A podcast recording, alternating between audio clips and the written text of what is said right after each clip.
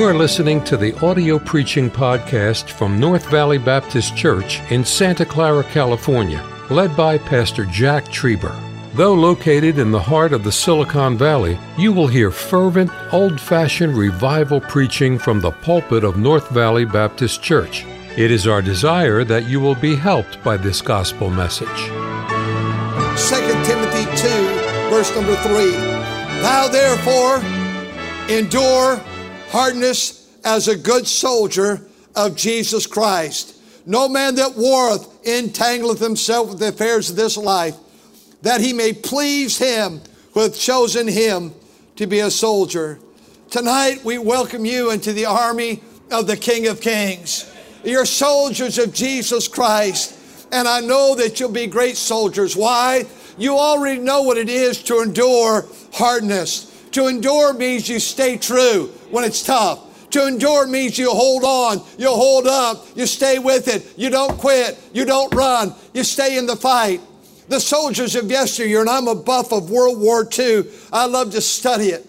It was right, came to the close when I was born. And I'm just so very thankful to know that, uh, that my, par- my, my parents' generation, that, that generation knew something about hardness. They knew something about the lack of bread and the lack of food and the lack of a dad at home. And dad go to war for a year, two years, three years, four years and be gone. And they knew what it was to have someone come to the door and they could see the military coming and mothers knew and wives knew what it meant. They had to be told that your husband, your children's daddy, your son has died on the battlefield somewhere in this great land, this great world of ours. The Bible says, Thou therefore endure, endure.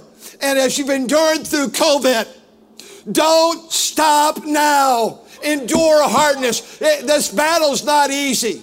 You ask all the military people that are here tonight that have served or are serving. Military is not easy. Battles are not easy. War is not easy. What we have to face is not easy. But thou therefore endure hardship. Stay true. But not only do you stay true, you suffer hardship. Thou therefore endure hardness as a good soldier of Jesus Christ. And the Bible says hardness. You know, the devil kids are gonna fight, he's gonna fight against you. He's not against all these graduates all over the nation that are God haters and agnostics and atheists and, and, and folks that believe in all types of morality and all morality. But I tell you, the devil's against you. Be sober, be vigilant, because your adversary, the devil, has a roaring lion, walketh about, seeking whom he may devour. The devil hates you, but God loves you. The devil's out to destroy you, but God's out to always deliver you, because he is able to deliver thee. We enjoy liberty tonight. We enjoy freedom tonight because someone paid the price. Your grandfathers and our fathers and others paid the price that we might have freedom. Tomorrow is the National Day of Prayer in America, and yet our president declared today, I don't want the mention of God. The Bible says a fool has said, There is no God. There is a God and he came to this planet earth and he who was rich became poor that you and I through his poverty might be made rich. He left heaven's riches and he came to be born in a barnyard and there in that barnyard his mother they didn't they, he wasn't born in an inn. He didn't come with a palatial palace. He came as lowly as could be and that he lived in tabernacle amongst us. He began his ministry at age 30, and for over three, three years he served and he healed the sick and he raised the dead and he had time for people. And they said, Get those little kids away from him. And he said, Oh, you suffer, you allow those little children to come unto me, for such is the kingdom of heaven. He saw people with tears, and he saw people with heartaches, and he saw people that had a lunatic son and a demon possessed son. He stopped in Mark 5 and saw the maniac Gadara, Gadara and, he, and they tried to tame him and they chained him to the tombs. And we have a world that's chained to the tombs, and the graveyard is sin tonight. But oh, Jesus had compassion and he won him, and he cast out those demons. And then he was found sitting at the feet of Jesus, clothed in his right mind. Oh, we live in a tough day today. a day where government wants to control your life, my life, how we walk, how we talk, how we dress, everything about us, whether we are not believing vaccination or not, but government believes in all that stuff. And I'm going to tell you this tonight, you're going to have to endure some hardness. Our missionaries on the field tonight are enduring hardness. They suffer hardship. You may be in a city where the government works against you. When I came here, Miss Trieber, almost 46 years ago, this city, basically, we had the key to the city. Oh, our church, we didn't own anything. We didn't own a building. We have the property on the other, pro- the, uh, the buildings on the other property now that we began to buy over there and build over there. We didn't own anything, but God began to give us some things. You know, there was a day that I could call anybody at the city. They didn't have cell phones, but I could call directly to their office. And I could say, we would like this to be done, and it would be done. But even here, and I know officials are undoubtedly in Santa Clara watching tonight, this church is the most important thing in the city of Santa Clara, more important than city government. This church is the church that's going to help preserve our city, but it's a whole different, a whole different world now today. They have compassion on everything but the things of Christ. And I want to tell you something. Though they may not want us, we want them. I prayed for our mayor. I prayed for our city council. I prayed for our health director. I prayed for the attorneys that I had to sit in Zoom meetings so many times this past year and look at them face to face. And they looked at me and our attorneys and their attorneys and the lawsuits we were in with our county. I had to see them and know that I love those people. I pray for them daily. And an amazing thing I've told our church, I was one day in an impasse with them with some of our pastors. After an hour, I said, We're getting nowhere. Nothing's happening. We're going in circles and we're not going to achieve anything today. Have a word of prayer. And I started praying. I always pray before and after a meeting. I started praying. And in the middle of it, I got thinking, they're not even saved. And I know they watch and they might be watching now. They know I love them.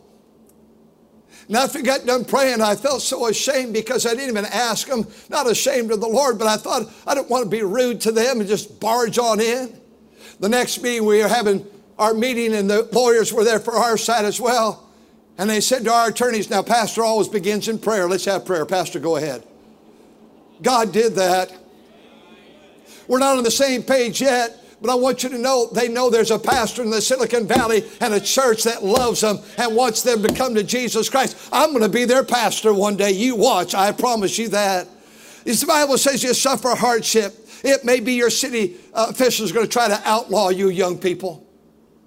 Don't get mad at those city officials. The Apostle Paul did not, Jesus did not.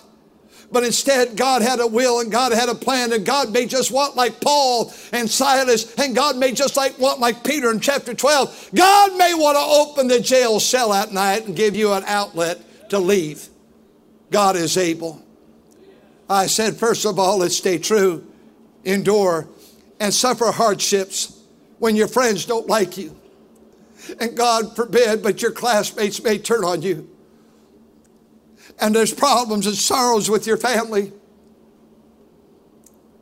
And your whole world feels like it's turned upside down, and it will happen. If you don't believe that, ask your grandparents and ask your parents that are here tonight how life is not always easy. Man that's born of woman Job says his days are few and full of trials as sparks fly upward. But oh, I tell you what, I can sing. Sweeter gets the journey every day. Serving Jesus really pays. I get happy in this heavenly way. Oh, sweeter gets the journey every day. We're one day nearer home. As shadows of the light descend, we're one day less to roam. As evening twilight colors blend. Oh, I tell you what, we're nearing the shore. Keep your eye on that eastern gate. Jesus is coming again. Thirdly, and I'll close tonight, I want you to know that a soldier is a soldier. Once a soldier, you're always a soldier. what do soldiers do? Well, they wear the uniform, they look the part, high and tight. If you know what that statement is, fellows, with the haircut. You know, they always look like a soldier. You can just tell. You can tell by the way they look. You can tell by the way they stand. You can tell by the way they walk. You can tell by the way, yes, sir, yes, ma'am, no, ma'am, no, sir, that's it, no. I have so many times people say, Were you in the military? No, ma'am. you sure? Yes, ma'am. Are you sure? You're really sure? Yes, I, am positive. Yes, ma'am. You know, tonight, soldiers fight. You're going to have to defend some things. You're going to have to defend this old book. Jude 3 says, Brethren, I gave all diligence to write unto you of the common salvation. It was needful for me to write and exhort you that you should earnestly contend for the faith. The historic doctrines of the faith, that this is God, King James preserved word of God you're going to have to fight for the New Testament local church that Jesus gave his life for. This is not a club. This is a church, a called out assembly. I want you to know tonight that when the world doesn't want the church, that's when the world needs the church. I want you to know that tonight Jesus gave his life for the church. So don't try to try to, to reduce the church. Don't be getting rid of Sunday school. Don't be getting rid of Sunday morning. Don't get rid of Sunday night. Don't get rid of Sunday uh, Wednesday night. Uh, the Bible says, and so much the more as you see the day approaching and he is coming again, let's stay in church. All these tents haven't been bad. It's where God put us. It's like the children of God in the wilderness. That's where God had them. And instead of murmuring and complaining, I'll tell you what, I thank God for this experience. I've pastored for so many years. I pastored this church when we were outside in a tent for two years. I pastored in little buildings that were so hot with no air conditioning, really no windows to get the air out and the heat out. I pastored uh, this church in a gymnasium. I pastored this church when it's been a building under construction and we met inside. I pastored all over this place on this property, the other property. But I tell you what, I'm glad in my lifetime God gave me the privilege during COVID to preach from the stadium. We love the stadium. I love it. I love to see people walk forward and get saved as they come to the church house. I love to see that we've had men called to preach and we've had people follow the Lord in believers' baptism from the stadium. God's done big things. I love hearing the singing from the stadium. I love preaching from the stadium. I, I, I love the fact that the world is watching what God is doing here. And I want to say, He is still on the throne. So what can be wrong? It's well with my soul. Yes, it's been hard for, and yes, God's people had had to endure, but they did so without complaining. We're soldiers of Jesus Christ. Stay, stay when you're Christian home. Keep it Christian. Don't compromise it. A song was written just a few months right before President Lincoln was assassinated. They were planning in England particularly to use this song on a Monday, they called all schools off and work off. And the children would go to the streets, meeting at, first of all, their church houses. And they would march with banners and with flags in a big Sunday school rally on a Monday. 1864 was the year President Lincoln was our president. The night before, a music director from one of the churches said, I, I don't have a good song for those kids to sing. I think I need a better song. They'll be marching down these streets and waving the flag. What song could I write? That night he wrote it. The next morning they gathered together and he said to the children, as we march from all these churches down the streets of our city, acknowledging Jesus Christ and bearing the flag of our country, and the flag and the Bible as we walk on the streets. I wrote you this song. The song in 1864 was Onward, Christian Soldiers, marching as to war with the cross of Jesus going on before. Christ, the royal master, leads against the foe, forward into battle. See his banner go. Onward, Christian soldiers, marching as to war with the cross of Jesus going on before. There were six stanzas. Our hymn book has four. The last stanza says this Onward then, ye people, join our happy throng. Blend with ours your voices in this solemn song, triumph song. Glory, laud, and honor unto Christ the King. This through countless ages, men and angels sang. Oh, may I say tonight, we're in a battle. This is not a recreation field. It's a battlefield, brother. God's not looking for soft soldiers. God's not looking for compromisers. Am I a soldier of the cross, a follower of the Lamb? Yes, I must fight if I should win. I close tonight with World War II. I love studying World War II. That great generation of people had such fiber in America. They were so poor, but they believed in freedom. And our boys and ladies went off to war across the sea. It was not going well at all in the year 1940 for France and for that matter, all of Europe. England was under siege. Church houses were being bombed. Residential homes were being bombed. The beautiful buildings were laying in rubble in London. And in France, it was plummeted. It was just an awful sight. France was quickly falling. A bald headed, stocky guy who at one time was a liberal, but he became a, a, a, man that believed in God and a man that believed in righteousness. His name was Winston Churchill. And Winston Churchill went before the House of Commons he gave three different speeches that year that have gone down in history as three of the most incredible speeches given by any leader. The date was June the 4th, 1940. He said to his people, as he sought to rally the British people to fight against the Axis powers as they were part of the Allied forces. He came with a passion and a voice of urgency that freedom was about ready to be lost entirely worldwide. Hitler and Mussolini, who, by the way, just a few years later died just days apart as one was hung and the other, Hitler, committed suicide. And Stalin, the rest of the crowd, they were fighting.